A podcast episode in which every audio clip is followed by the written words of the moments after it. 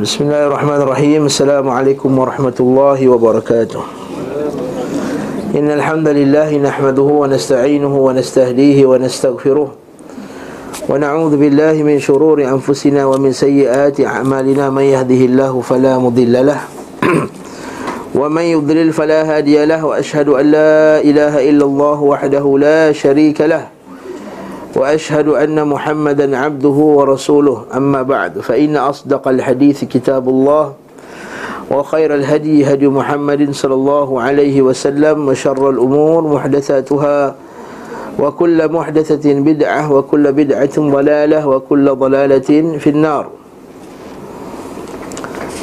Sebenarnya kalam ialah kalam Allah Subhanahu wa taala dan sebaik-baik petunjuk ialah petunjuk Nabi Muhammad sallallahu alaihi wasallam. Dan seburuk-buruk perkara ialah perkara yang diada-adakan dalam agama.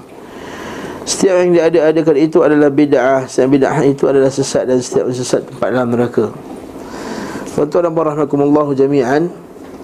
Hari ini sekali lagi kita sambung dengan izin Allah Subhanahu wa taala kitab bacaan kitab Zadul Ma'ad masih lagi dalam kitab jihad Bab Al-Ghulul Fasal Atau Bab Al-Jihad Dalam kitab al, uh, Dalam Fasal Al-Ghulul.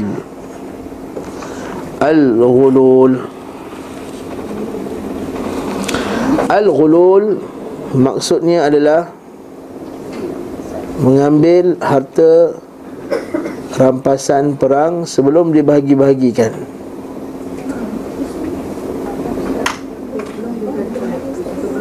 Belum lagi? Hukum nuhbah Okey, hukum nuhbah Nah, afwan. Masa macam sebut dah hukum nuhbah ni belum eh? Hukum nuhbah dan al-muslah. Wa kana yanha sallallahu alaihi wasallam fi maghazihi 'anil nuhbati wal muslah. Sungguh Nabi sallallahu alaihi wasallam melarang dalam peperangannya daripada melakukan an-nuhbah wal muslah. Nuhbah merompak Masa kalau kita perang Masuk rumah orang tu Ambil rumah barang daripada rumah orang tu Masuk bank Ambil duit daripada bank pula. Ha, Itu an-nuhbah ha, Macam tak macam orang kafir. Orang kafir masuk negara Islam Habis semua. Harta-harta semua Manuskrip-manuskrip lama Kitab-kitab semua pun diambil. Lepas tu kita tengok Dalam manuskrip lama-lama Ada dekat Germany Ada dekat England Ada dekat Perancis. Sebab orang masuk negara Islam Dia curi semua benda ni. An-nuhbah dan al-muslah. Ha, Mencincang korban Maksudnya dia merobek-robek mayat tersebut. Dia belah mayat tu Dia potong tangan, dia potong kaki Dia belah perut. Macam berlaku kes Dalam perang Uhud tu kan? Ha, Bila orang kafir Bila Nabi SAW berundur Dan menyorok di dalam Di tempat Di Maharis tu Uhud tu. Kan gunung Uhud Ini tempat uh, Apa dia Jabal Rumah tu. Saya pernah pergi umrah Selalu tengok orang selalu naik ke gunung orang Orang pergi memanah tu. Penuh. Dan Nabi berundur kat Al-Maharis Di tempat Nabi menyorok. Bila Musuh Islam makin rapat dengan Nabi SAW Kemudian masa itulah Orang musyrikin dia Buat muslah pada mayat-mayat orang Islam. Sehingga pada mayat Hamzah bin Abdul Muttalib Sehingga dalam kisah Nabi SAW bersumpah untuk membalas dendam Lalu Allah SWT tegur Nabi Muhammad SAW Maka jangan membalas dendam, dilarang membalas dendam. Itu kita akan jumpa dalam bab perang Uhud nanti insyaAllah. Itu muslah. Ha, Seperti dia belah Dia belah pancung kepala tu Kepala tu dia angkat. Lepas tu dia Arak-arakkan kepala tersebut. Ha, Itu bukan Beliau SAW juga memerintahkan. Maka Nabi kata Barang siapa yang melakukan nuhbah Wa man tahaba nuhbatan falaysa minna. Barang siapa yang melakukan nuhbah Maka dia bukan daripada golongan kami. Apa maksud bukan daripada golongan kami? Adakah maksud dia kafir? Kan Nabi kata Man laysa minna man da'a ilal jahiliyah. Bukan di kalangan kami Siapa yang mengajak pada jahiliyah Perkataan Laisa minna Bukan di kalangan kami ni maksudnya apa? Adakah bukan di kalangan kami Maksudnya dia masuk orang kafir? Ha? Tak Jawapannya apa? Habis kalau bukan tidak Maksudnya apa? Bukan di kalangan kami Iaitu bukan di kalangan Orang yang mengikuti Sunnah kami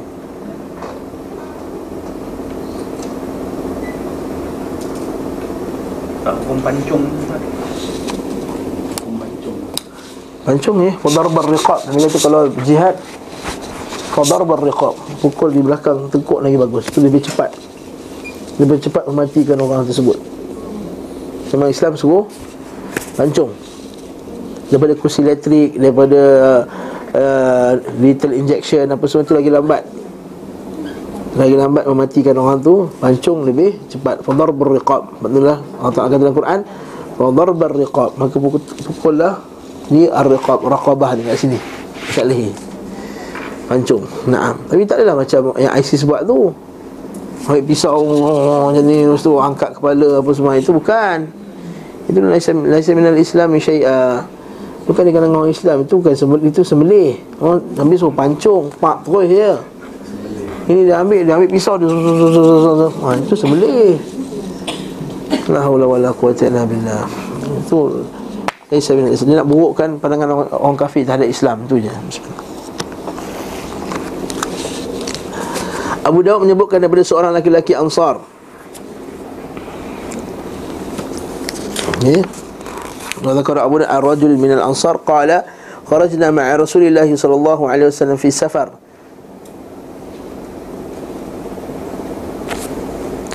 Kami keluar bersama dengan Rasul uh, sorry, sebelum lagi. Beliau SAW juga merintahkan untuk membalik periuk-periuk yang digunakan memasak makanan hasil nuhbah. Maksudnya dia curi makanan lepas tu dia masak. Ha, Nabi suruh buang. Semua daripada hadis Sahih Bukhari.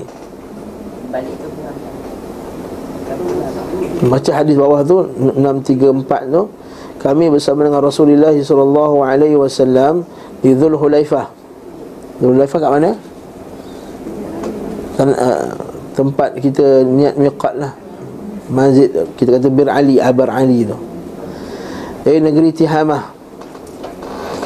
Kami pun mengambil unta, kambing dan unta. Orang-orang pun terburu-buru Kemudian tak kala periuk-periuk telah mendidih Nabi SAW merintahkan untuk membalikkan periuk-periuk itu. Maksudnya haram.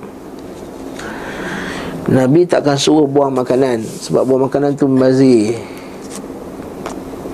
kan Nabi SAW nah Nabi SAW an idha'atil mal.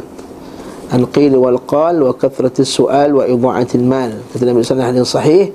Nabi melarang daripada qil wa qal daripada suka kata orang kata macam ni orang kata macam tu.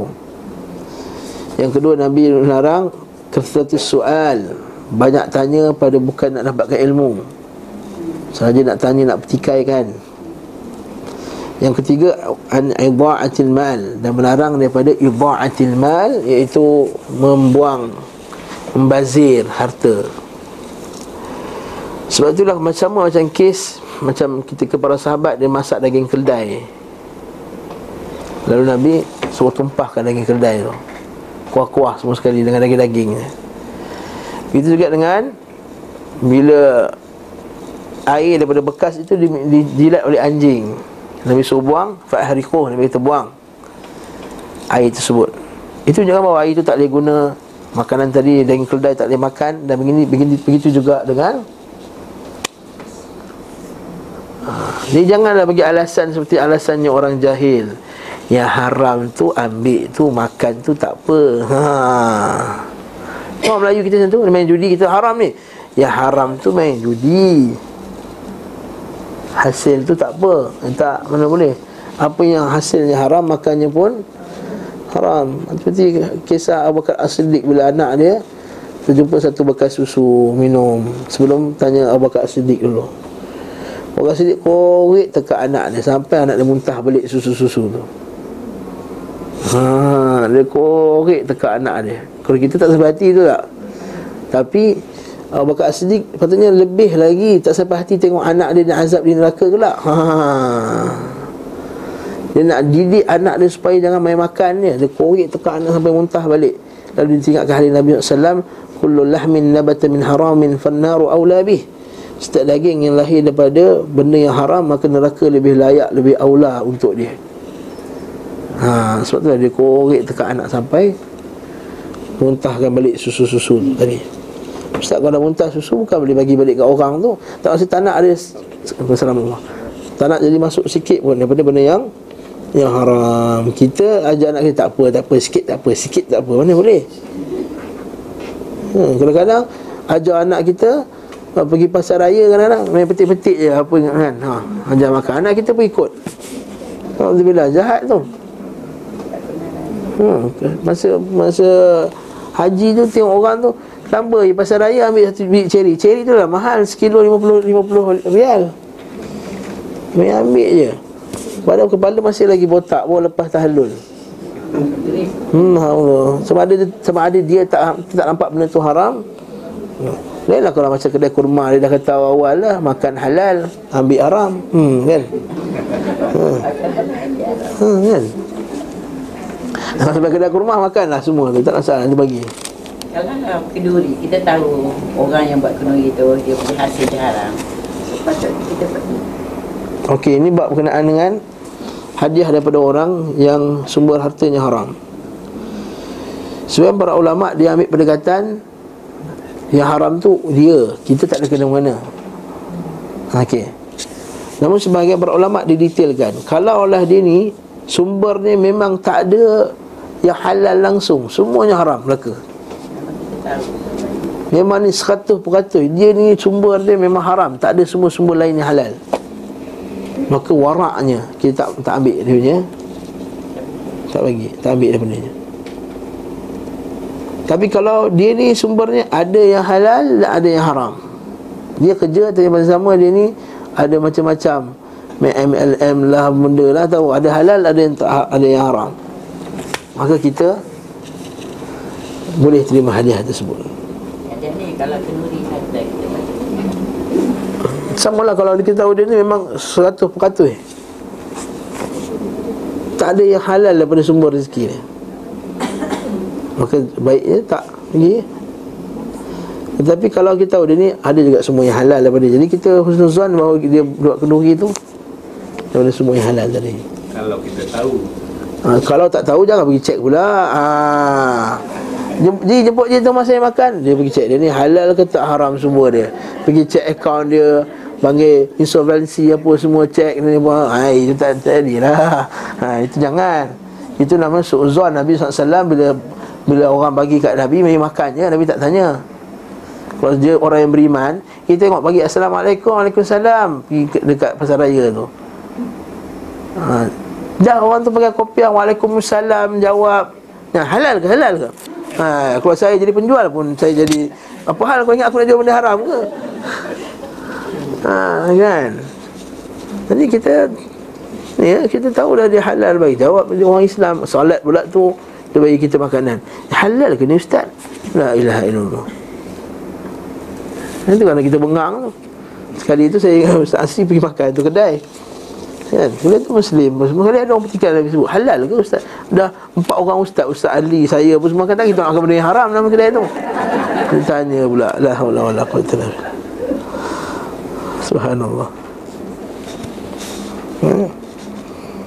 Dah selesai masalah halal haram lagi kita akan jumpa Bab makanan. Ada bab dalam kitab, dalam kitab ni Jadul Ma'ad ni ada bab Bab makanan. Jangan risau insyaAllah Dia akan detail nanti insyaAllah dalam tu Abu Daud menyebutkan dari kita daripada seorang laki-laki Ansar. Dia berkata kami keluar bersama dengan Rasulullah sallallahu alaihi wasallam dalam satu perjalanan, satu safar. Orang ramai pun telah merasa lapar serta kepayahan serta kepenatan. Hajatun syadidatun wa jahad. Wa asabu ghanama lalu mereka mendapat kambing dan mereka pun fantabah fantahabu maka mereka pun ambil lah ambil kambing tu. Bukanlah masuk merompak sini Masuk ni pergi bunuh orang Yang jaga kambing. Tak Dah nampak Masa perang nampak kambing lah Dah je dah. Ambil je. Dah lapar sangat. Lalu mereka mendapatkan kambing tersebut Dan mereka pun mengambilnya. Sungguh periuk-periuk kami sedang mendidih Tak kali Rasulullah SAW Ilja'a Rasulullah SAW Yamshi ala qawsihi Fa'akfaha kudurana biqawsih Nabi datang dengan Qaus dia Qaus Belancang semalam kan Masa Arab Kausnya apa? Anak panah ni busur dia. Beliau pun membalik-balikkan periuk kami dengan busur dia. Maka bus, periuk kan panas. Yang pakai tu tolak-tolak sampai jatuh semua. Ha. Kalau orang tanya Nabi ni nasihatlah dengan hikmah? Ha, Itu orang kita. Ha, Mak Nabi main datang terus pecahkan bekas tu Terus terbalik kan. Rasulullah kalau nak kata haram bagi tahu lah Kita buang, kita basuh ha, kan Tak. Ha, Sebab Nabi takut. Nampak terus Tuang dan tempahkan terus dia. Syedid tak Nabi? Syedid. Bila Nabi dah buat-buat agama Syedid. Tegas. Macam kes banyak kes kan Nabi ambil cincin orang tu Nabi Potong tangkai orang tu. Tak ada pula Nabi kata ini atuk kau bagi eh. Ha, Tak Macam berlaku satu kes tu. Ha, tu ustaz tu tu hamba Allah tu masa tadarus dia pakai tangkal. Tadarus Ramadan ni 10 akhir Ramadan ni. Dia tengok tadarus Allah ada tangkal dekat tangan dia. Dah tak sedap hati. Panggil budak tu ambil gunting apa ni? Dia kata ni sebab saya dulu selalu sakit-sakit nangis-nangis. Mak saya kasih. Potong lah. Buang kat tepi masjid Besok satu gerombolan datang. Hmm. Bapak dia, atuk dia, pak cik. Datang macam nak cek gaduh. Nasib baik ustaz tak, tak ada hari tu. Ha, Nak gaduh lah. So potong. Ha, Lusa tu datang sekali. Bapak dia seorang datang. Ha. Okey lah ustaz tu berani lah Kalau seorang-seorang. Nanti datang Sembang lah. Kenapa dia kata Kenapa ustaz potong benda tu? Itu atuk dia bagi tu. Wah Atuk dia bagi. Tadi tu tangkal bang dia. Tangkal tu. Dan man ta'allaqa tamimatan faqad tamimatan faqad asyraka Siapa yang menggantung tangkal maka dia syirik. Betul. Tapi itu atuk dia Atuk dia pun ustaz juga. Ha. Atuk dia pun ustaz juga. Sekali saya apa berlaku minta budak ambilkan tangkal tu. Kan kita buka lah Ni apa ni? Huruf lam lam lam lam alif alif alif alif. Ba ba ba. Letak kotak-kotak tu kan? Abajad panggil abajad abajad abajad tu. Abajad abajad tu syirik. Termasuk daripada kata Imam Suyuti ciri-ciri satu benda tu dia sihir dia bagi abjad-abjad yang tidak difahami. Faham tak? Kadang-kadang kita tengok dalam kedai Ada tu kedai kat Tabantun Minta maaf Digantung dekat kedai dia tu abjad alif alif alif ba ba. Kalau alif bata sampai ya kita boleh belajar alif bata. Betul? Macam kita letak kat rumah anak kita kan alif bata sajim ha ha itu nak ngaji. Ini alif jim dal ba itu je sesuatu huruf je. Ha, ini abjad panggil abjad. Yang Suiti kata ciri-ciri benda tu dia sihir dia bagi abjad abjad. Ha, itu sihir. Ini, ini sihir Ini bukannya Walaupun ustaz ni sihir Lalu kita membawa buka lah buku kita bertauhid Syekh Abdul Wahab tu tunjuk kat dia Bagi dia baca. Akhirnya dia terima. Cuma dia kata dia nak juga benda tu. Sebab dia sayang atuk dia bagi. Ha. Dia kata Nabi SAW Para potong kat sahabat Nabi. Sahabat Nabi buang terus ya. Ha. Dia tak terima tak apalah. Jadi Lepas tu jumpa boleh Dah, dah, besar panjang dah. Okey tak pakai bertangkal tu Taklah sakit-sakit Lepas kita kata Nabi kata apa? La yaziduka illa wahna. Perbuatan kamu tadi tu yang pakai tu Bukan menambahkan kekuatan Menambahkan lemah lagi. Iaitu menemahkan kamu Iaitu kamu berharap pada benda Tersebut.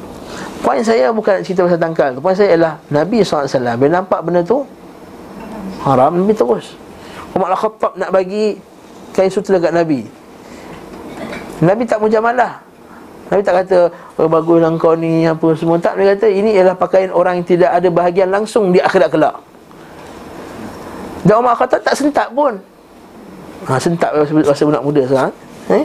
Tak ada sentak, tak ada rasa macam Allah Rasulullah ni pernah-pernah I beli tau. Ha. Ha. Ha, tak ada pernah-pernah I beli I nak hadiahkan dia Dia kata ini bahagian tak akhirat. Cuba dah cakap lembut sikit ngengeng Ha itu. Ha ini ialah pakaian Nabi kata ini ialah pakaian orang yang tidak ada bahagia langsung di akhirat kelak. Nabi dengan Fatimah Pergi rumah Fatimah Tengok Fatimah hias sikit Rumah dia lebih sikit. Nabi masuk Tak masuk Terus mengelak je rumah Fatimah.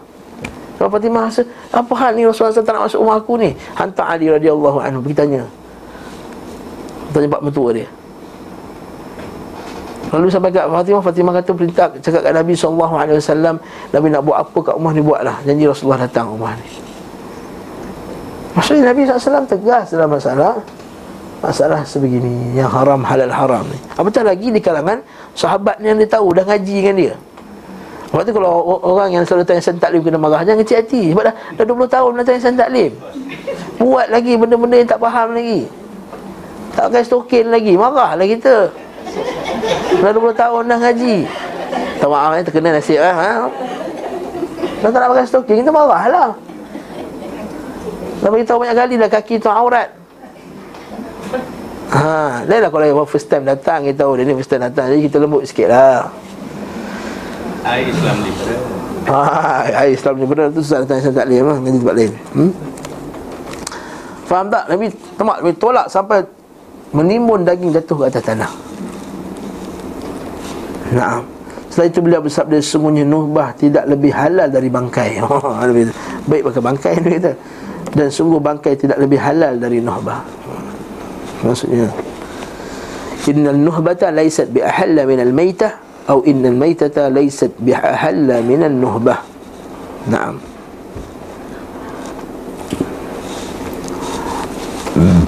Okey. Wa kana yanha tu kita tahu Allah siapa yang belajar bahasa Arab. Saya galakkan tentang ada kita Arab juga. Jadi baca dua sekali. Cara macam ni kita nak improve vocab kita. Wa kana yanha an yarkaba ar-rajul dabbatan min al-fai hatta idza a'jafaha. Nabi SAW melarang al-fai. Al-fai ni apa dia? Iaitu harta rampasan yang tak sempat perang dia lagi dulu dah musuh tu. Okey. Rampasan diperoleh tanpa perangan. Macam ketika Nabi uh, dalam surah Al-Hasyr tu. Jadi Nabi Nabi kepung satu kelompok Yahudi kampung dia dah lagi dulu dia keluar daripada kampung tersebut. Kemudian dapat al-fai ni Allah wa ma afa Allahu ala rasuli fa lillahi war rasul dzil qurba wal yatama dan ila akhir ayat surah al-hasyr tu. Jadi kat sini Nabi SAW melarang menung, seorang menunggang haiwan dari harta al-fai hingga haiwan itu kurus lalu dikembalikan. Ha, maksudnya al-fai dipakai dah kurus baru dipulangkan. Tak cia. Ya? Hmm. Serta melarang seseorang itu memakai pakaian dari harta al-faid hingga setelah lusuh lalu dikembalikannya. Ini tak boleh. Namun beliau tidak melarang memanfaatkan harta tersebut untuk keperluan perang. Harta al-faid tak macam ghanimah dia bawa dia kehendak pemerintah nak bagi-bagi macam mana. Dia macam bukan macam ghanimah. Ghanimah dia kena bagi macam kita sebut tu satu per lima dia bentuk untuk Allah dan Rasulnya Kemudian dia bagi kepada satu per lima tu Satu per lima tu pun dia bagi lagi lima Untuk Rasulullah, untuk orang miskin Untuk yatim, untuk orang yatim Nak yatim Untuk uh, Ibn Sabil. Dan kemudian empat per lima lagi tu Di bagi-bagikan Antara mujahidin Tiga satu kan, kita bincang sebelum ni? Yang naik kuda tiga Yang tak naik kuda satu bahagian. Adapun Al-Faid pembahagiannya Rasulullah yang tentukan. Pemerintah yang tentukan. Okey. Namun beliau tidak melarang memanfaatkan harta tersebut Untuk keperluan perang. Naam. Al-Ghulul. Dah selesai masalah Nuhbah dengan Muslah ni. Ini semua ada adab perang lah tak boleh bunuh kanak-kanak, tak boleh bunuh wanita, tak boleh hancurkan rumah ibadah, tak boleh tak boleh hancurkan tanaman-tanaman, pokok berbuah tak boleh hancurkan, tak boleh curi. Ha. Apa lebih beradab daripada itu lagi? Daripada peperangan dalam Islam. Ha. Tak boleh nuhbah, tak boleh muslah. Okey. Dan sekarang ni masuk pula tak boleh gulul. Gulul mencuri lepasan perang sebelum dia bagi-bagikan. Mana dah kumpul harta rampasan perang, dah kumpul emas, kumpul baju, kumpul kasut, apa semua, dia pergi sebelum dia bagi-bagikan dia pergi ambil dulu. Ha ni panggil al-ghulul. Kalau kita baca sebagian syarah para ulama sebut termasuklah al-ghulul ni apa dia? Orang yang khianat harta awam lah. Boleh juga termasuk dalam al-ghulul. Duit tu dia bagi untuk buat jalan raya dia masuk dalam poket dia sikit. Ha, ghulul lah juga tu.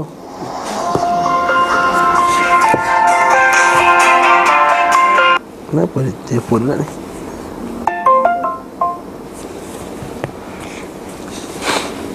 Hmm, okey. Al-ghulul mencuri rampasan perang sebelum dibahagikan. Beliau sallallahu alaihi wasallam sangat keras mengecam perbuatan ghulul. yushaddidu fil ghululi jiddan syadid huwa arun kata Nabi ini merupakan ar kecacatan wanar api neraka. Wasyanar dan aib. Ala ahlihi yaumal qiyamah. Ke atas orang yang melakukannya di hari kiamat. Naam. Ketika seorang, seorang ketika budak beliau budak ni hamba. Hamba yang dibahagikan yang di, di, diberikan kepada Nabi wasallam. Maksudnya bukan hamba yang selalu dengan Nabi ya. Ini hamba yang diberikan kepada Nabi SAW ketika perang tersebut yang bernama Mi'dam mati dalam peperangan. Para sahabat dia kata apa? Ha, jannah jannah. Ha, hani'an lahul al jannah hani'an lahul jannah.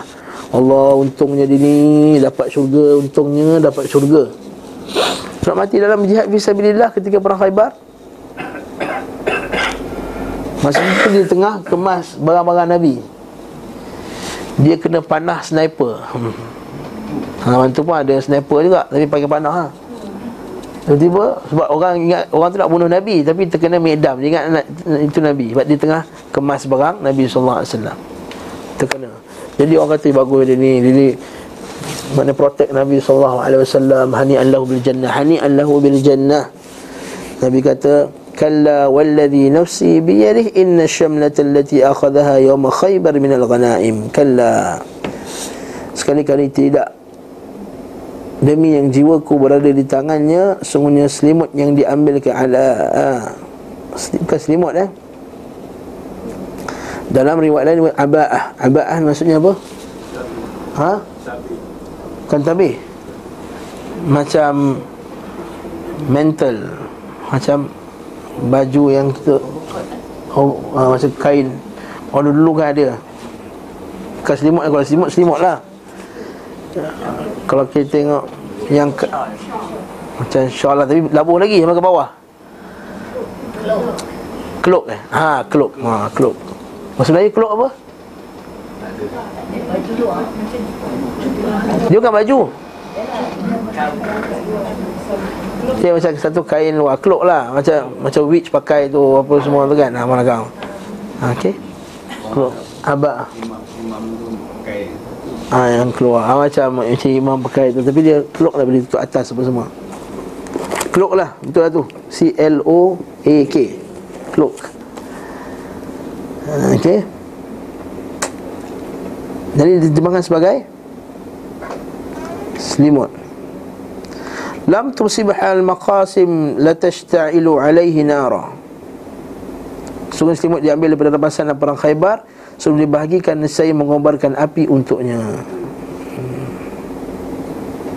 Bahkan ada setengah riwayat kata bal huwa finnar. Bila kata ahni Allahu bil jannah, ahni Allahu bil jannah, Sekali Nabi kata bal huwa finnar bahkan di dalam neraka. Terkejut sahabat. Ala aba'atin qad ghallaha kerana dia pakai dia ambil kain tadi tu yang dia telah hulul padanya, mencuri padanya. Nampak tak? Mendengar hal itu seorang lelaki datang membawa satu atau dua lepas tu bila dengar tu orang sebahagian sahabat pun keluar satu tali. Nabi kata syirakum minan nar. Tali dari satu tali dari neraka. Seorang lagi keluar dua tali. Syirakan minan nar. Dua tali dari neraka. Maksudnya apa? Dah takut keluarkan. Ha, Nabi direct je Tali neraka, dua tali dari neraka. Ha, Sekali lagi. Direct tak Nabi SAW? Direct Jelas. Sebab tu orang Melayu Masalah orang Melayu macam tu lah. Dia tak boleh cakap direct. Haa yes, yes. Nak berkona, kona, kona sampai tak faham langsung pun ada. Ha. Dia yang buat lagi tu. Kalau kita cakap benda ni bid'ah kan Kecil hati. Tak panggil lah. Kita pun kona lah Benda ni Nabi SAW tak lakukan. Nabi SAW ketika malam ya, Nisfu Syakban tak ada tak ada amalan khas yang Nabi baca. Walaupun baca Quran tu baik. Ha, kita kena sikitlah walaupun baca Quran tu bagus. Baca Yasin tu part of Quran. Tapi Nabi tak adalah buat itu kali. Pusing-pusing macam-macam ngongek-ngongek-ngongek. Lepas tu dah sekali ustaz jadi boleh ke tak? La ilaha illallah. Ha, ini nak baling cawan tu kan. Ha. ha, Tak faham ha, Itu yang susah sangat Kalau ustaz yang sabar Seperti yang saya katakan Dia ulang balik yang mula tadi tu ha, Saya pernah dengar sekali tu Mufti wilayah ha. Bab, bab tahrim sebelum azan kan? Allahumma salli ala Muhammad wa ala ali Muhammad. Selawat-selawat lah Apa yang berjadah haram apa semua. Panjang. Lepas tu tanya Mufti boleh ke tak? Maka mufti pun saya kan dengan tenangnya jawab Sungguhnya Nabi SAW ni Dekat setengah jam. Lala Ini imam-imam semua belakang ni. Jadi boleh ke tak mufti? Ha? Tapi dia sabar.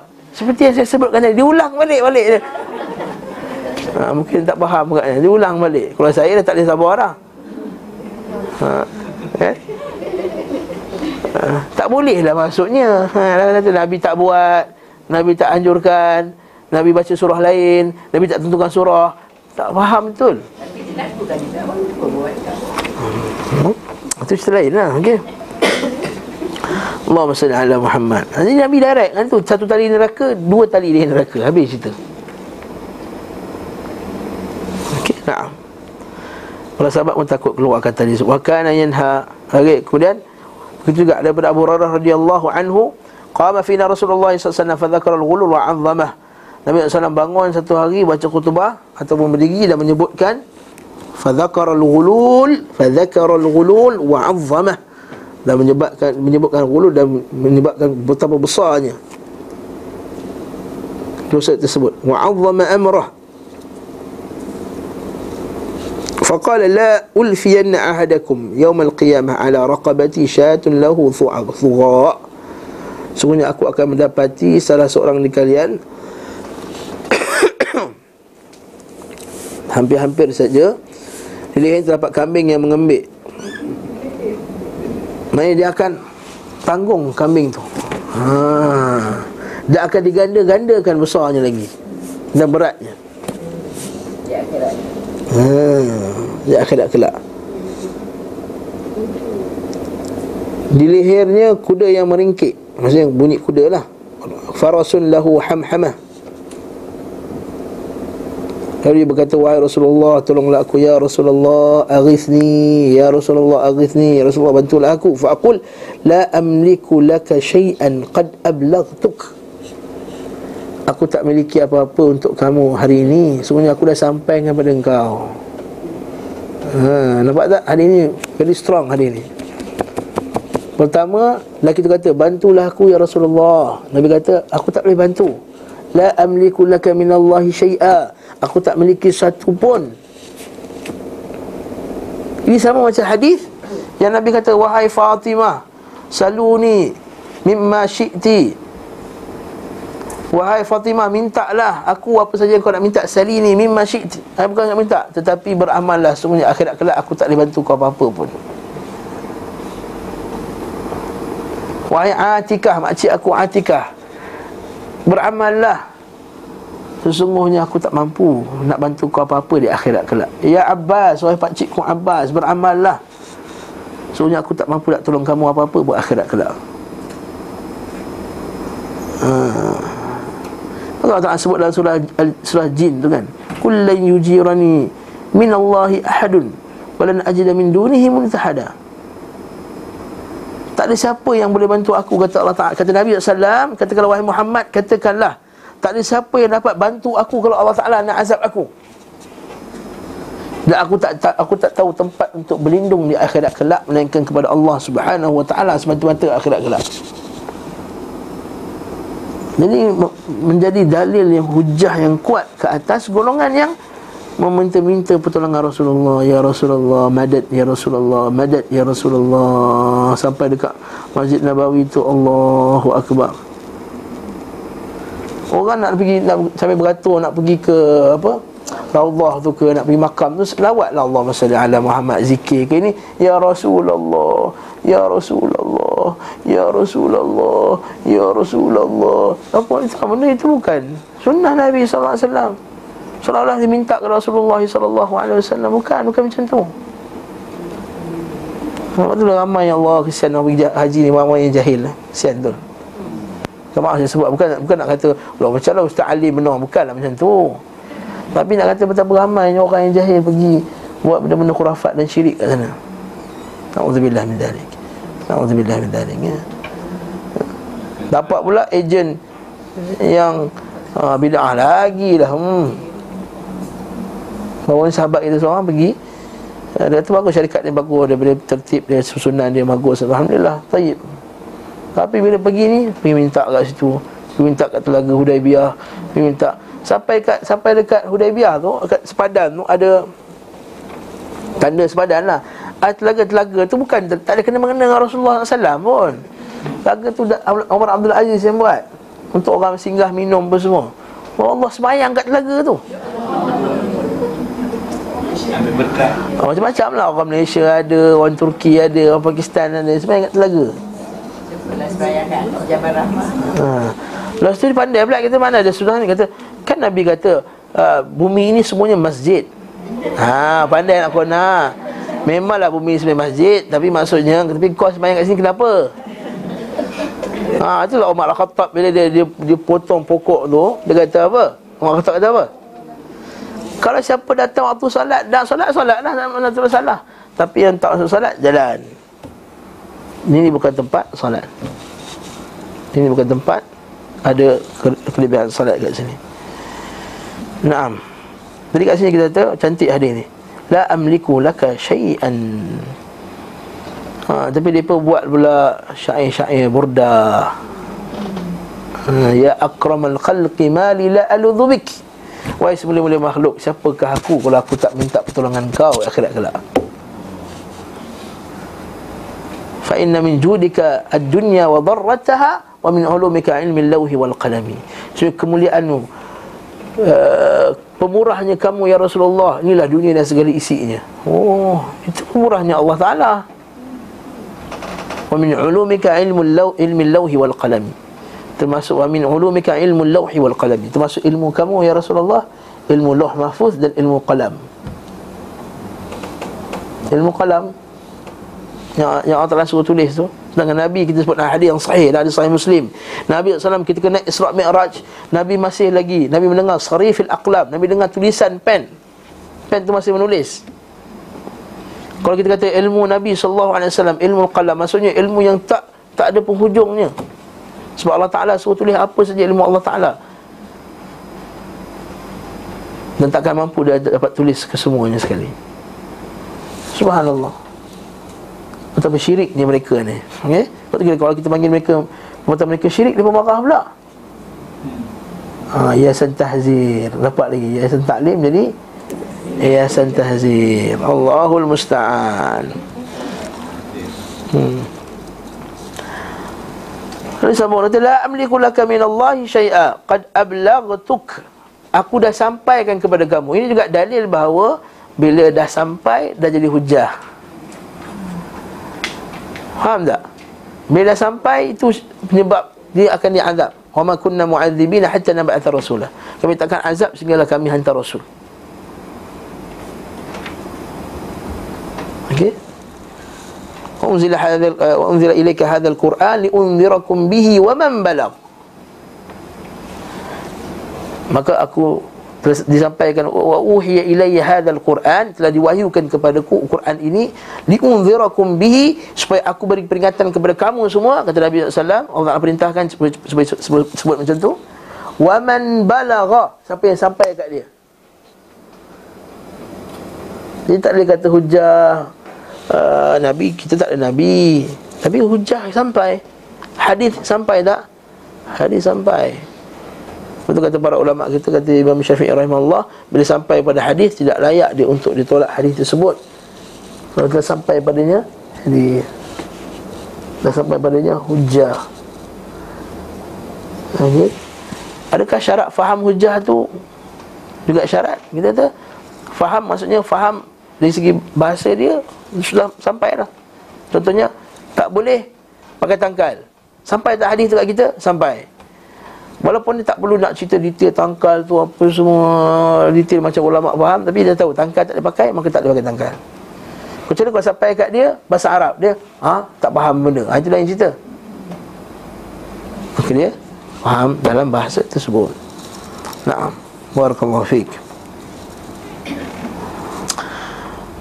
La amliku laka min Allah syai'a. Qad ablagtu ala raqabatihi riqa'un takhfiqu. Fayaqul ya Rasulullah aghithni fayaqul la amliku laka min Allah syai'a. Qad ablagtu. Maka atas atas leher dia juga ada harta yang tak bergerak seperti emas dan perak. Kalau dia gulul harta emas dan perak lah. Dia berkata wahai Rasulullah tolonglah aku. Aku berkata aku tidak memiliki sesuatu pun. Sungguhnya aku, Allah aku telah menyampaikan kepadamu Ada perilihan dapat berapa helai kain yang berkibas-kibas. Hmm.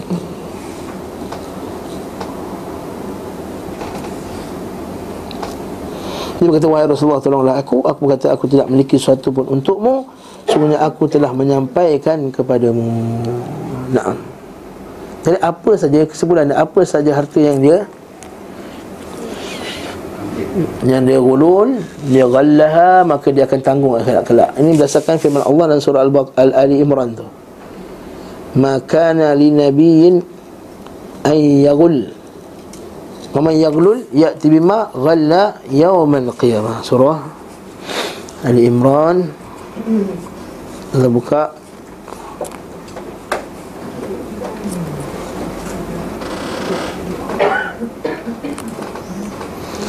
Ayat 161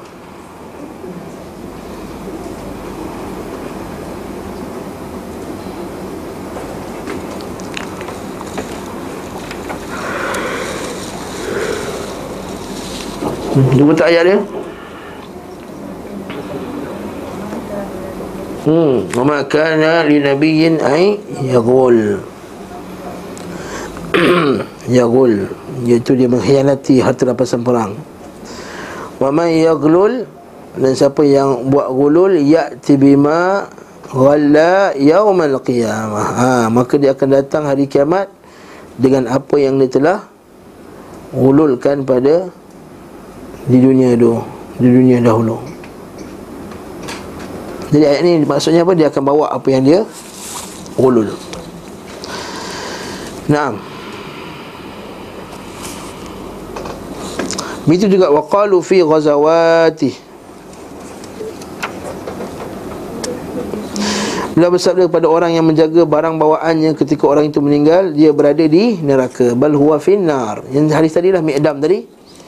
Para sahabat meriksa barangnya menumbuhkan aba'ah Sejenis mental ha, Ini sebut tadi. Yang dicuri dari rampasan yang belum dibahagi Bahagikan.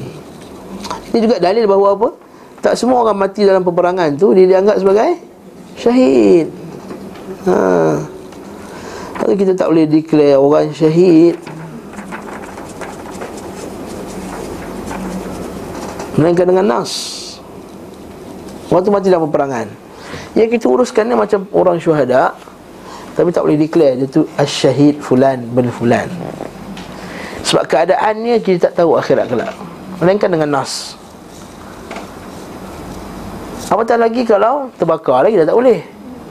Lepas tu uh, syahid kecil. Bila syahid kecil tak Lagi dah tak boleh nak declare syahid Saya buat kartun pula tu Buat gambar apa Poster tu. Gambar budak-budak tu tengah naik ke langit. Kami pergi dulu ya Jumpa di syurga. Mana boleh buat macam tu? Jangan buat macam tu. Kita tak pasti lagi Wallahu a'lam bima kanu amilin. Dia nampak bila Nabi ditanya tentang budak-budak yang meninggal. Wallahu a'lamu bima kanu amilin. Allah Taala tahu apa keadaan di akhirat kelak. Okey. Jadi jangan jangan kita di, declarekan awal-awal.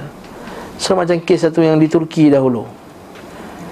Satu budak ni nama dia Ammar. Budak tu budak bagus Dah banyak kali kita sebut dah Budak tu budak bagus Alhamdulillah Masya Allah Tapi janganlah Dia mati accident Meninggal accident Rahimahullahu ta'ala Sebab Allah merahmati dia Dan mengampuni dia Oh kecoh lah Syahid Syahid Apa semua Ha? Bukan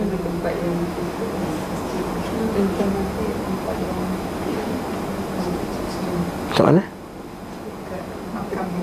Tak kisahlah makam ke apa ke Tapi tak boleh dia syahid Masa buat buku lah Syahid si syahid Ammar Syahid apa semua.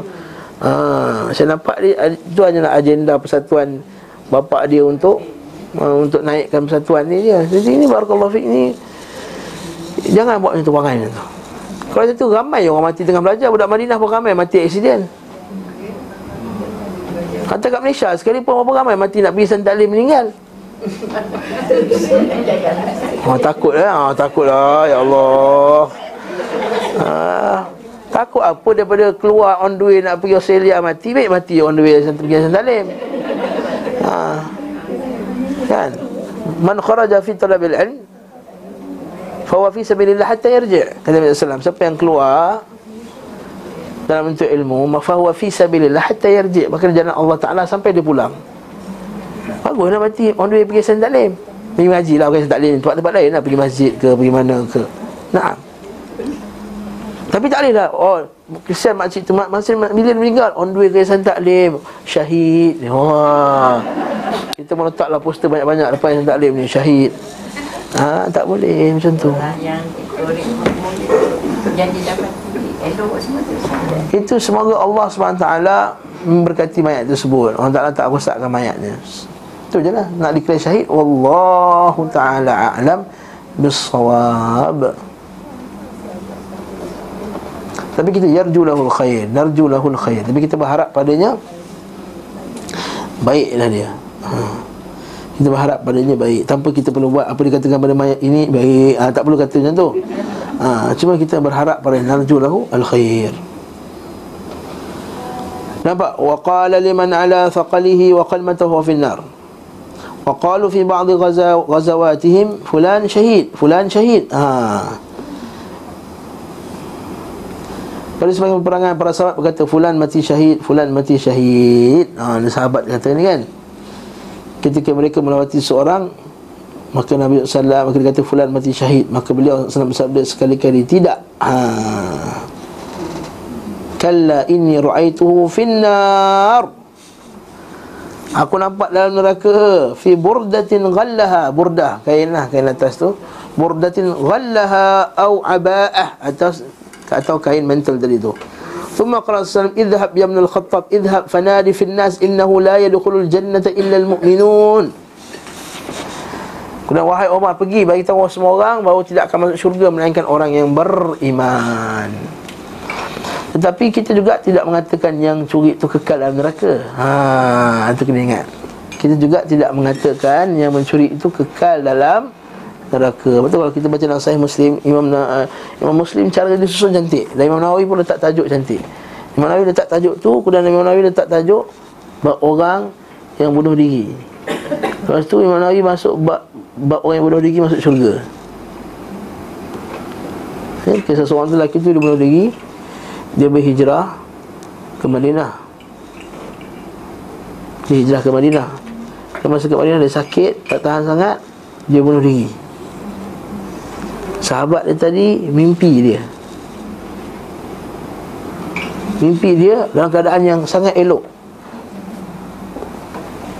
Lalu kata macam mana kamu dapat kedudukan yang elok ni? Kerana hijrahku ke ke Madinah Ke Rasulullah SAW Itu kelebihan orang yang hijrah. Tapi apa tangan kau berbungkus tu? Ha. Dia kata maka apa yang aku telah rosakkan di muka bumi tu Allah Ta'ala tak baiki Maksudnya apa yang aku telah buat kat dunia dulu aku Bunuh diri dengan tangan aku. Maka Nabi kata Allahumma waliyadaihi faghfir. Ya Allah ampunkanlah dia dan kedua tangannya. Allahumma waliyadaihi faghfir. Ampunkanlah kedua tangannya. Imam Nawawi rahimahullah sebut hadis ni lepas Imam Nawawi cerita pasal bahaya orang bunuh diri, dosa orang bunuh diri. Kan Nabi kata siapa yang bunuh diri tikam maka akhirat kelak datang ke tikam diri sampai hari kiamat. Siapa, siapa makan racun dia akan sentiasa makan racun sampai hari kiamat, mati hidup balik, mati hidup balik. Siapa yang bunuh diri dengan terjun daripada tempat yang tinggi Maka dia akan ulang-ulang mati Naik balik, mati, naik balik, terjun, naik balik, terjun, naik balik Sampai khalidan, mukhalladan fiha yaman qiyamah Sampai kekal hari kiamat Dia Nabi ceritakan Menunjukkan apa? Dia masuk syurga juga Ada juga orang yang diri masuk syurga Maksudnya nak kata Dosa besar, naam, dosa besar Kata Syekh Salih Fawzan Khalidan mukhalladan Biarkan nas tu macam tu Kekal dalam neraka Kekal macam mana Ustaz? Kekal boleh keluar ke Kekal tak boleh keluar ke Ya, Imam Syekh Khazan kata kekalkan dengan nas macam tu supaya menakutkan, supaya timbul ketakutan kepada manusia untuk tidak diri. Tapi ada juga hadis lain yang orang tu diri masuk syurga. Naam. Ini kan bahawa kita tak ada jazam. Dia tu ahli neraka kekal dalamnya. Ada pun dia Muhammad tu Ni'dam tu Nis Masuk. Tapi nak kekal dalam neraka Kalau dia Muslim Maka dia tak. Kalau dia beriman Tidak bersyirikkan Allah Ta'ala dia akan masuk syurga juga InsyaAllah. Sebab tu Nabi kata Innahu la yadukhul jannah illa al-mu'minun. Tak masuk syurga Melainkan orang yang beriman. Hari ini Bantah siapa? Hari ini bantah golongan mana? Wahai Umar Al-Khattab Umumkan kepada orang bahawa tidak masuk syurga Melainkan orang yang beriman yang masuk syurga Bantahan kepada siapa hari ini? Bantahan pada golongan liberal lah Yang kata semua masuk syurga ha. Yang datang dulu tu Yang dijemput oleh IRF tu ha, Tergigih lah orang kita pergi juga. Sebab apa? Sebab ada ustaz kita Ustaz kita pergi. Ha, Dia pergi, I pun dengar, I dengar. Okey je Tak ada apa-apa pun. Hmm, Dia kata. Yelah kau, tak, kau jahil Pergi pun tak ada apa-apa dah Kita jangan pergi. Tu liberal tu boleh rosak dengan otak kita. Ustaz, saya pergi. Okey Saya tak rasa apa-apa pun. Memanglah kau jahil. Kau tak tahu mana yang betul, mana yang salah wa mal jurhu limayyitin ilamu kata syair Arab. Tidaklah luka itu menyakitkan mayat. So mayat dah tak sakit dah, dah hilang dah dia punya deria dia. Ah uh, dia cakap lah benda merepek. Dalam tu. Naam. Masa dalam seminar tu Walau tiga higi nak betulkan Apa yang dia cakap. Terbangun sana Terbangun sana. Kan awal lagi Kalau kita halang kan senang. Yang boleh cakap daripada awal-awal lagi Ini kita biarkan dia cakap. Racun-racun tu masuk juga pada orang yang jahil. Ingat kalau kita rat balik bantah tu Orang semua boleh dengar bantahan kita? Tak. Kata, Asalnya jangan bagi cakap tu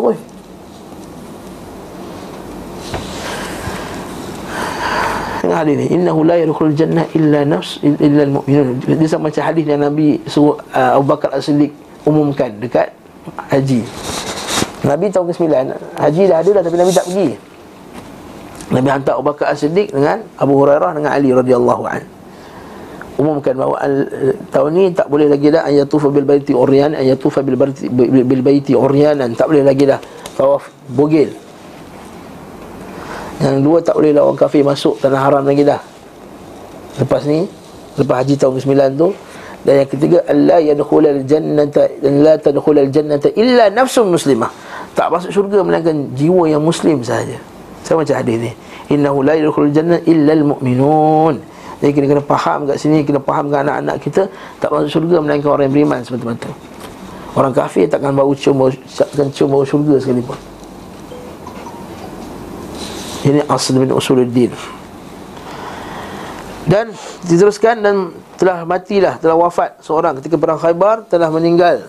Seorang lelaki telah meninggal dunia dan telah mengkhabarkan kepada Rasulullah SAW maka beliau bersabda solatkanlah sahabat kalian. Ha maksudnya apa?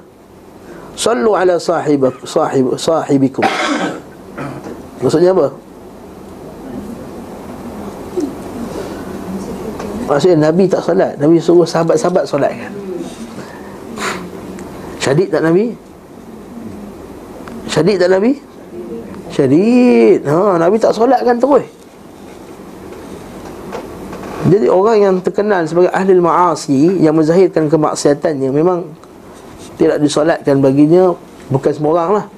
Iaitu orang-orang yang Menjadi contoh dalam masyarakat tersebut. Ustaz besar ke imam besar ke. Contohnya dia tu imam besar masjid tersebut. Mamat yang mati ni Memang kaki todi. Dan nasihat dah.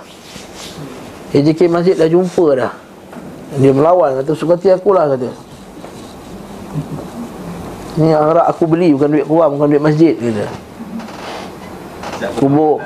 Ha. Nanti aku tabat lah. Nanti aku tabat. Tu bagus juga. Ini tak langsung. Kubur kubur aku, kubur kau, kubur kau. Ha, ha kan? Pergi. Mesti mati Muhammad tu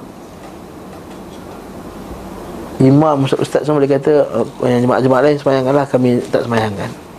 Untuk salatkan. Boleh tak? Boleh. Tapi bukan semua orang eh. Sebab dia fardu kifayah kan? Ha, Maka perlu sebahagiannya Salatkan dia.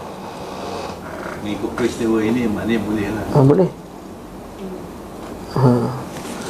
Nah, betul bila Nabi SAW salatkan uh, Abdullah bin Ubay Terus Nabi kena tegur terus Wala taqum ala qabri Jangan duduk kat qabri kuburnya. La tusalli ala ahadi, ahadi minkum mata wa abada. Wala taqum ala qabri Ayat Al-Quran La tusalli ala ahadi minkum mata abada. Jangan kamu salat ke atas mereka yang mati Selama-lamanya Wahai Rasulullah Wahai Muhammad. Surah apa? Mari kita cari.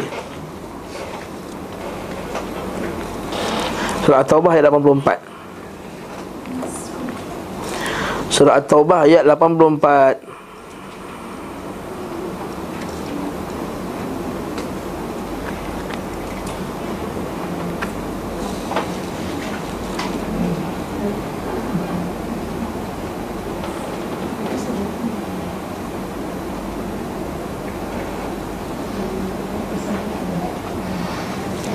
Kau tak ayat tu? Apa kata Allah Ta'ala? وَلَا تُصَلِّ عَلَىٰ أَهَدٍ مِّنْهُمْ مَا تَأَبَدَىٰ وَلَا تَقُمْ عَلَىٰ قَبْرِهِ إِنَّهُمْ كَفَرُوا بِاللَّهِ وَرَسُولِهِ وَمَاتُوا وَهُمْ فَاسِقُونَ وَلَا تُعْجِبْكَ أَمْوَالُهُمْ وَأَوْلَادُهُمْ إِنَّمَا يُرِيدُ اللَّهُ أَنْ يُعَذِّبَهُمْ بِهَا فِي الدُّنْيَا وتزحق أنفسهم وهم كافرون dan janganlah kamu terjemahan dia Bayangkan orang yang mati ha di kalangan orang munafik mata abada wala taqum ala qabrih Pada dia tepi kubur yang tak boleh hmm, jangan pergi kubur dia pun wala taqum ala qabrih tapi ini untuk siapa? Sebagai ulama kata ini bukan untuk semua orang. Ini untuk siapa? Untuk orang yang jadi pemimpin macam Rasulullah sallallahu alaihi wasallam. Okey macam Rasulullah sallallahu alaihi wasallam pemimpin maka itu saja yang dibenarkan. Awam boleh juga tak ha Munafik Saya tak ada dia macam orang awam Wawan pergilah pergi juga supaya mayat tu di disempurnakan lah ha? ini ialah oleh sebahagian orang pemimpin masyarakat supaya menjadi hukuman ke atas orang dan jadi pengajaran kepada orang lain Kebaikan Rasulullah Kebaikan Mayat ni imam tak solatkan Ustaz ni tak solatkan Imam satu, imam dua, imam tiga Dia solatkan imam rakyat je ha, Contohnya ha. Ha. Bukan tak solat tu sebab imam tu ponteng eh. ha, Sekarang ni imam banyak ponteng tak Tu lain cerita. Ha, Ini sebab memang Dia Imam ponteng ada banyak imam ponteng Dia main pas-pas. Ada orang meninggal dia pas je. Ji tolong Ji Urus ayat ni Ji. Ha. Dia pas je. Biasa tu Sebab saya nak balik kampung ni dia tu. Pada waktu tu waktu kerja. La yadkhul jannah illa almu'minun. Sambung. Juga Nabi kata sallu ala sahibikum fataghayyar wujuhun nas lidzalik maka para sahabat berubah wajah Ha. Kenapa Rasulullah tak nak solat kan? Sebab ini benda yang besar kan Rasulullah tak nak solat kan? Kalau Rasulullah solat kan, Masya Allah, kita hadis Nabi SAW. Dan seorang sahabat dengar, apa yang Nabi bacakan ketika, kan Allah maafil lahu, warhamhu, wa'afihi, wa'afu anhu, wa akrim nuzulahu wa wasi' madakhalahu wa ghsilhu bil ma'i wa thalji wal barad wa naqqihi min al khataaya kama yunqqa thawb al abyad min ad-danas Sahabat yang meriwayatkan hadis dia kata apa? Aku berharap ketika aku dengar doa tu akulah mayat tu. Masa Nabi baca doa. Abu, Abu Malik Al-Asja'i tak salah saya hadis tu. Hadis Abu Malik Al-Asja'i tak salah saya. Kalau salah betulkan. Okey. Dia kata aku dengar hadis tu Aku dengar doa Nabi tu Aku berharap akulah mayat yang Nabi tengah bacakan doa tu Maksudnya besarnya doa Nabi SAW Dan doanya orang yang beriman Tapi Nabi tak solatkan dia Waktu besar Waktu berlaku zaman Nabi SAW Ada orang tak payah hutang kan? Nabi tak nak solatkan Sampai sahabat dia kesian tengok Tak salah kata tak apa Rasulullah Aku tolong bayarkan untuk dia. Sebab kesian kat kawan dia Nabi tak nak solatkan untuk dia. Kenapa kan musibah yang paling besar Kalau Nabi SAW tak nak solatkan? Okey. Maka dikatakan kenapa? Ha, Kerana dia kata Sungguhnya aku melihat dalam keadaan dalam neraka kerana burdah kain bergaris sejenis selimut yang dicurinya dari rampasan perang atau aba'ah sama lah. Okey. Jalan Allah. So kalian telah mencuri satu dari rampasan perang di jalan Allah. Mereka memeriksanya menemui untayan kalung milik orang-orang Yahudi yang nilainya tidak mencapai dua dirham pun. Inilah kalau tadi tadi kasut pun dia kasut neraka apatah lagi dua Dua dirham. Biasanya apabila mendapat rampasan perang Beliau SAW memerintahkan Bilal untuk memanggil orang ramai. Mereka pun datang bawa rampasan perang mereka kan? Dalam rampas daripada mayat-mayat apa semua tu kan? Pedang apa ke semua kumpulkan. Setelah berkumpul dikeluarkan daripada seperlimanya dan sisanya dibahagi-bahagikan Suatu ketika seorang lelaki datang bawa tali kekang yang terbuat daripada rambut atau bulu Setelah rampasan selesai dibagi Rasulullah berkata Apa engkau mendengar Bilal berseru tiga kali? Dia kata ya. Dia kata apakah yang menghalangi untuk membawa barang ini? Maksudnya dia, ada bawa tali itu kan? Bilal dah panggil tiga kali dah. Asal dia masih lagi pegang Tali itu Ha. Laki tu bagi alasan lah ini oe oe oe. Maka sila kalau engkau datang bawa barang ini pada hari kiamat sekali-kali aku tidak akan menerimanya daripadamu. Hmm. Tegas Nabi sallallahu alaihi wasallam. Betul Nabi Nabi ini mundir jaish. Nadhirul Uryan Membakar barang-barang pencuri rampasan perang dan memukulnya. Oh, pukul pula tu. Okay, beliau sallallahu alaihi wasallam Merintahkan untuk membakar barang-barang milik pencuri rampasan perang dan memukulnya Makanan ini dilakukan juga oleh dua khalifah setelah beliau. Abu Bakar dan Umar. Baca bawah tu, hadis 644 tu. Dan kalau Imam Tirmidhi Abu Daud daripada hadis Umar Al-Khattab radhiyallahu anhu dari Nabi SAW beliau bersabda apabila kalian mendapati seorang mencuri rampasan yang belum dibahagikan bakarlah barang-barang miliknya dan pukullah dia. Hmm. Dan selain terdapat Muhammad bin Salih bin Zaidah seorang perawi yang lemah At-Tirmidhi berkata hadis qarib dan kami tidak mengenalnya kecuali jalur ini. Aku bertanya kepada Muhammad ini Bukhari tahdid maka beliau berkata hanya hadis diriwayatkan oleh Salih bin Muhammad bin Zaidah ila Abu Bakar alaihi sementara diriwayatkan Munkar yang bawahnya. Okey. Dan bawah tu pula diriwayatkan oleh Abu Daud dari hadis Amr bin Shu'aib dari ayahnya daripada kakaknya bahawa Rasulullah SAW Abu Bakar dan Umar membakar barang-barang pemilik pencuri lepas perang dan mereka juga memukulnya. Hmm, maka kata, ni nampak tak? Dia pukul. Ini bagi hukuman lah Pukul tu bukannya maksudnya belasah. Maksudnya pukul dengan pukul hukuman. Maksudnya dia suruh beli, pukul dengan kayu ke Pukul dengan rotan ke apa ke. Sehingga dikatakan bahawa hukum ni telah dihapus mansuh Oleh sejumlah hadis yang saya sebutkan sebelumnya. Sebab dalam hadis tidak disebutkan perintah membakar. Dikatakan juga Maksudnya hadis-hadis yang kita baca sebelum ni Ada tak Nabi suruh bakar tali tu? Tak. Suruh bakar baju tu tak Dikatakan juga Kata Ibn Qayyim ini, Inilah yang benar ikut pendapat dia. Hukum ini termasuk Kategori ta'zir. Ta'zir bukan peringatan Salah tu. Ta'zir ini ialah hukuman pemerintah. Padamlah peringatan tu. Hmm. Ta'zir maksudnya apa? Maksudnya pemerintah yang ikut budi bicara pemerintah. Ta'zir. Dan hukuman maliyah. Hukuman berkenaan dengan wang. Wal uqubat maliyah Ar-raja'ah ilal ijtihad. Yang Baca belakang tu Pelaksanaan diserah kepada ijtihad para pemimpin. Sesuai keperluan maslahah. Keperluan maslahah kerana Nabi SAW pernah membakar dan pernah juga tidak. Cuma bab ini tadi kalau kita baca kan hadis itu daif Lemah. Ha, Sebagian para ulama' Mana bahawa pendapat ni lemah. Tapi Ibn Qayyim seolah dia rajahkan pendapat ni. Dia kata ada.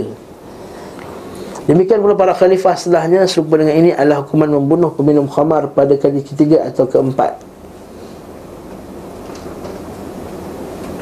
Okey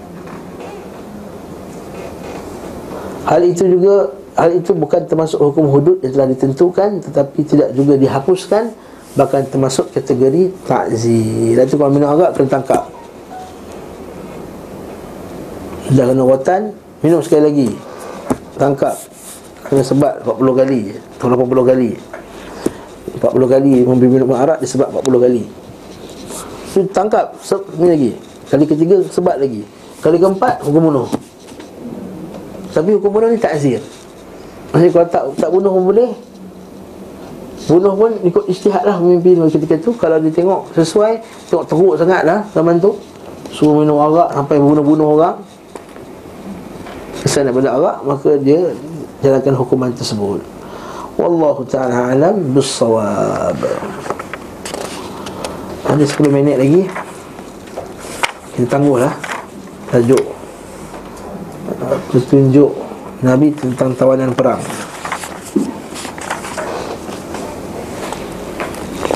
Nak teruskan ke nak tangguh kan? Soal jawab. Soal jawab Ya na'am Silakan kalau ada soalan tak tak boleh apa tak boleh dirompak rampung bukankah itu harta rampasan bukan dalam harta rampasan perang Mesti Mesti dibawa kepada pemerintah dulu Ketua tentera. Kemudian dia bagi Bukannya Bukannya ah, Bukan Dia main rampas dia. Yang kedua kan kita kata Kalau dalam peperangan tu Mereka bawa kambing Yelah sebenarnya Tapi kalau kambing tu masih lagi dalam Ladang dia ah, Itu nama rompak Faham tak? Kalau kita pergi perang. Perang tu tentera tu bawa Sebab zaman jahiliah Orang perang Dia bawa semua. Kambing, lembu Sebab nak, nak perang kan Nak makan juga. Masa perang dia dapat rampas. Dapat rampas Dia bagi-bagikan Lepas tu baru dia kata Untuk makanan. Tapi yang dimasukkan ni ialah Mungkin kambing Daripada ladang-ladang orang Yang masih lagi ada Yang tak terlibat dalam peperangan Dia pergi curi je. Ambil-ambil je. Ah, Makin ni tak boleh. Nah. Maksudnya ladang-ladang yang berhampiran Ha, pemilik, pemilik apa semua tu. Jangan, sebab Islam tak boleh pecahkan Tak boleh rosakkan ladang Tak boleh bunuh ternak-ternakan tanpa sebab dalam peperangan. Cuma zaman sekarang ni Peperangan tu dah bersifat pakai misail Pakai bom apa semua Itu makin nak buat macam mana? Collateral damage lah. Takkan nak buat macam perang macam dulu lagi Nak pergi hantar. Dia kata camp askar tu kat sini Nak hantar bom mesti terkena juga ladang-ladang Itu yang cerita Tapi bukan maksudnya dia nak hancurkan ladang-ladang tu dulu. Kecuali ada masalah. Masa zaman Nabi SAW Bila Nabi kepung Yahudi Nabi tebang semua pokok-pokok keliling tu. Ya. Ma qata'tum min linatin aw taraktumuha qa'imatan ala usulha fa inna wali yahzil kafirin. Maka apa yang kamu potong tu daripada pokok-pokok kurma tu semua kalau orang Yahudi kata apa ni orang Islam ni? Perang pergi potong pokok kurma orang. Maka kita dengan izin Allah taala untuk sebab dia orang dah bertahan dalam kubur orang. Jadi untuk untuk untuk potong supply makanan tu Nabi potong pokok kurma keliling. Akhirnya tak ada makanan, akhirnya dia orang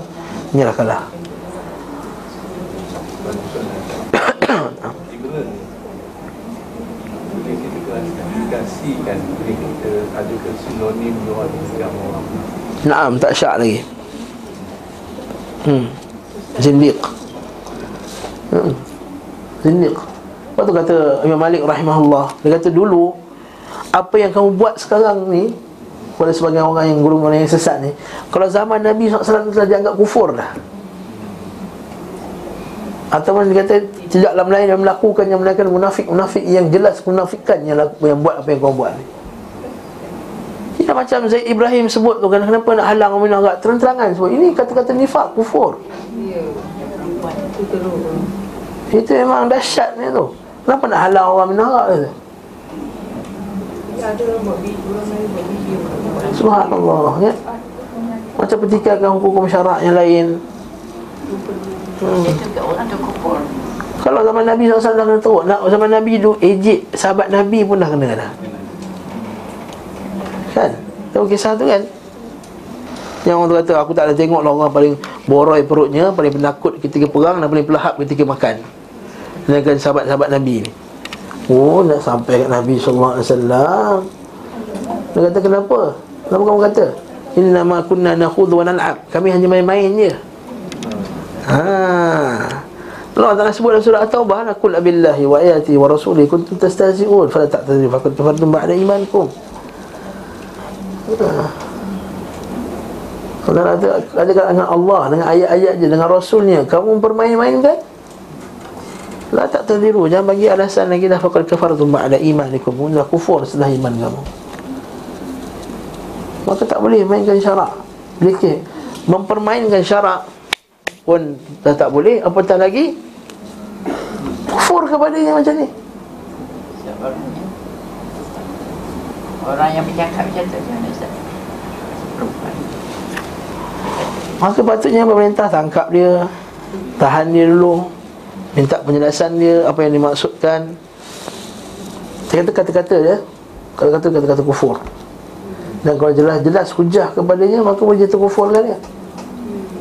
Kemudian kita tangkap dia Jelaskan dia Kalau dia masih lagi ketegak juga. Ketegak ada kan Kata ketegak eh? Ketegak maksudnya Masih lagi degil.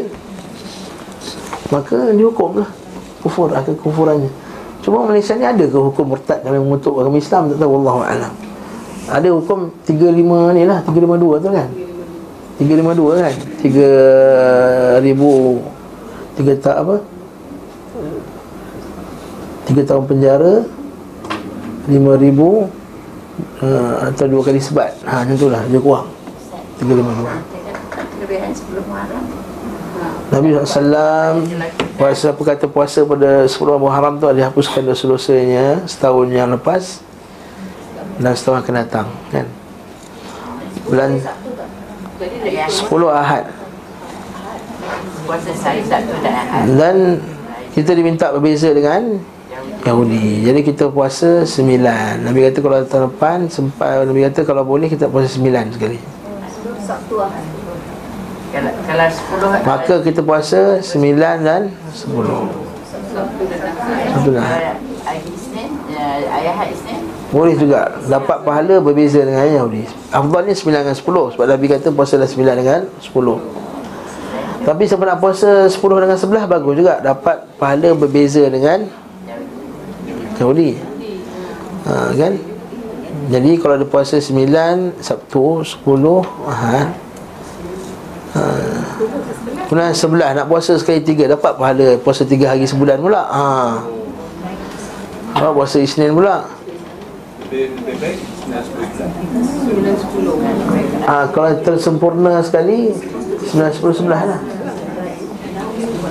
Siapa malas sikit 9, 10 Siapa tak boleh puasa weekend Sebab nak pergi outing dengan keluarga Puasa 10, 11 Siapa yang memang malas gila lah. Nak puasa satu hari je. Puasa 10 ah, Tak masalah. Puasa Ashura ni sunat eh? Puasa sunat, Memang pada asal Islam tu Sebelum puasa Ramadan diwajibkan Ashura tu wajib. Sampai Nabi kata siapa yang tak puasa hari ni Siapa tak makan lagi sarapan Maka puasalah. Maka siapa yang dah makan Berhenti makan dan berpuasa sampai petang. Masa mula-mula dulu. Kemudian ha,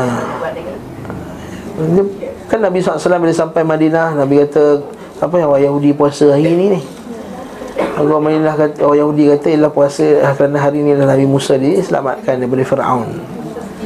Maka kata Nabi SAW Maka hari ni lebih layak untuk kita berpuasa padanya Maka kita pun puasa iktidaan Nabi SAW Ikut Nabi SAW Haa jadi siapa yang cepat satu hari tu Lagi untung lah Jadi hari Jumaat dah 9 hari bulan. Jadi Lepas dah start hari Khamis lah. Hari Khamis puasa Khamis. Hari Jumaat puasa 9 Sabtu puasa 10 Ahad 11 12 hari Isnin. Kemudian Selasa 13, 14, 15 Selasa, Rabu, Khamis. Selasa, Rabu, Khamis. Jadi seminggu dia puasa. Ha. Complete lah ha, Okey, wallahu taala alam bisawab. Katanya uh, apa di, antara menghadiri kenduri kahwin sembilan bulan dengan uh, puasa yang mana lebih afdal? Menghadiri ke, ke, kita hadiri dan kita puasa. Itu lebih banyak Allah sekali. Pergi tapi puasa. Kita puasa. Kalau dia tak kecil hati kita kita tak makan, boleh tak masalah. Dia kata Assalamualaikum Ji kata saya ni puasa Ashura ini minta maaf lah. Tapi saya datang juga bawa lah hadiah satu kek sikit resipi satu. Bagi sampul tebal sikit kan. Ah maka kalau bagi sampul insya-Allah tak marah punya kan Assalamualaikum. Oh kan? Okey. InsyaAllah ke puasa? Tak apa tak apa tak apa. Tak Nasi banyak lah datang. Ha, Macam tu Dia pun ada nak layan kita panjang-panjang. Dia apa lagi orang nak layan kan?